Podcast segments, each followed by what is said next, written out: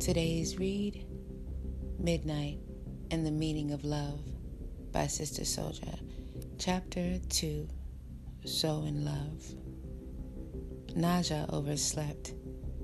When I went into her room to wake her for school, I found her sleeping in her same clothes from yesterday and clutching a doll. The scene was strange. At night, she usually wore her pajamas and her robe and woke up wearing them as well. She didn't play with dolls, wasn't the type, was more into puzzles and pets. As I approached her bed, I saw the doll had the same hair as my wife, long, black, and thick.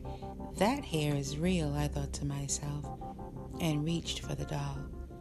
I maneuvered it out of Naja's hands and flipped it around. It was a tan skinned doll with Japanese eyes drawn on, with a heavy permanent black Sharpie marker. The material was sewn and held together with a rough and amateurish stitch. Naja woke up and said with a sleepy slur and stutter, I finally made something by myself. She turned sideways in her bed, propping her head up with her hand, and said now with confidence, It's Akemi. Can't you tell? I smiled the way a man with troubles on his mind might smile to protect a child's innocent view of the world. I could have easily got tight with my little sister because she had gone into my room and removed the ponytail of hair that Akemi had chopped off of her own head one day in frustration with her Japanese family. It looks like her. You did a good job, I told Naja. Do you really think it looks like your wife? Or are you just saying that to be nice? Naja asked. I'm saying it to be nice. Now get up. You're running late for school today.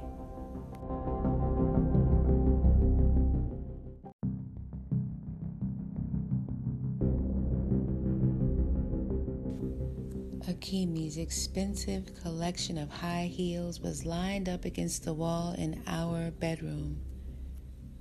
Her hand painted Nikes and other kicks with colorful laces were spread out too. Her luggage and clothing, every dress and each skirt, a memory of something sweet, were all there. Her black eyeliner pencil that outlined her already dark and beautiful eyes was left out on the desktop. The perfume elixir that Umma made for Akemi, but truly for my pleasure, was there also. The crystal bottle top was tilted to the right from the last use.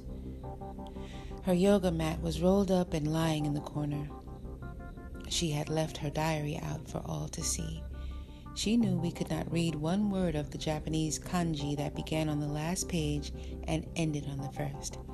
Yet she had colorful drawings in there as well.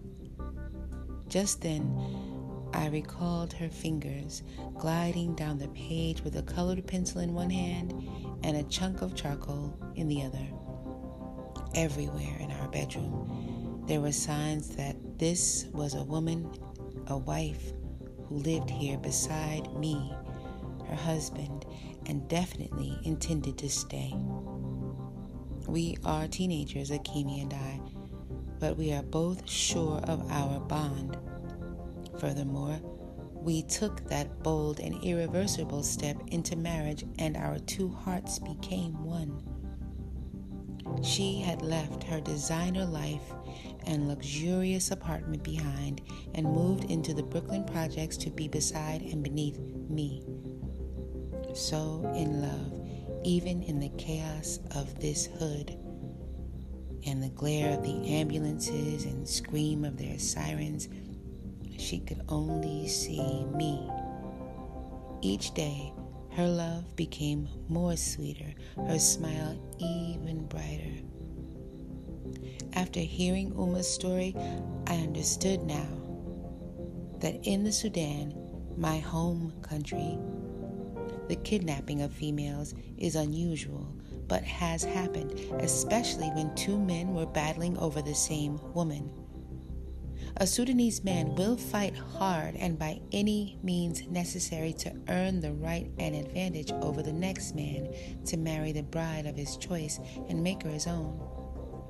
Yet our men never battle over a woman after the marriage has already taken place, been witnessed, acknowledged, and agreed on. We never battle to win a woman after her husband has gone into her and I had gone into my wife.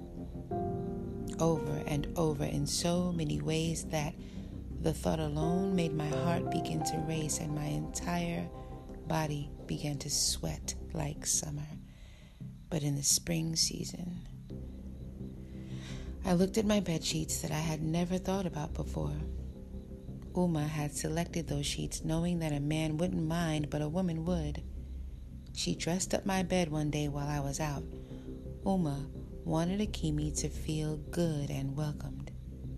I had to admit that those Egyptian cotton sheets were soft and comfortable. Only Akemi's skin was softer. Itada is the word from back home that describes for us a bigger offense. My mind switched to that thought. Itada happens when a kidnapper steals a woman against her will, then rapes her. I promised myself that in my blood relation beef with my wife's father, this was not that type of problem. Yet I also knew that when a man is not beside his woman, protecting, loving, providing, and influencing her all the time. Itada is always possible by any man who is allowed to be in the same room with her if that man is living low.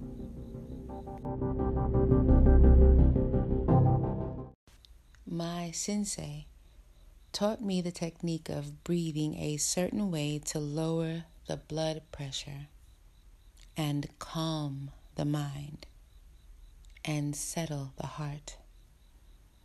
It was not a technique meant to prevent murder. A man has to think, but not too much. Thinking to an extreme can paralyze a man's actions and turn him into a passive coward. What Sensei taught me was a technique meant mainly to calm a warrior, to prepare him to make the sharpest, wisest, most effective strike against his target. So I was using it as a as I stepped swiftly down the subway stairs and out of the spring air. Now it was Monday. My feet were moving rhythmically with my breathing. My game face was neutral, but my soul was scowling. Each time that I cleared my murderous thoughts, they would reappear.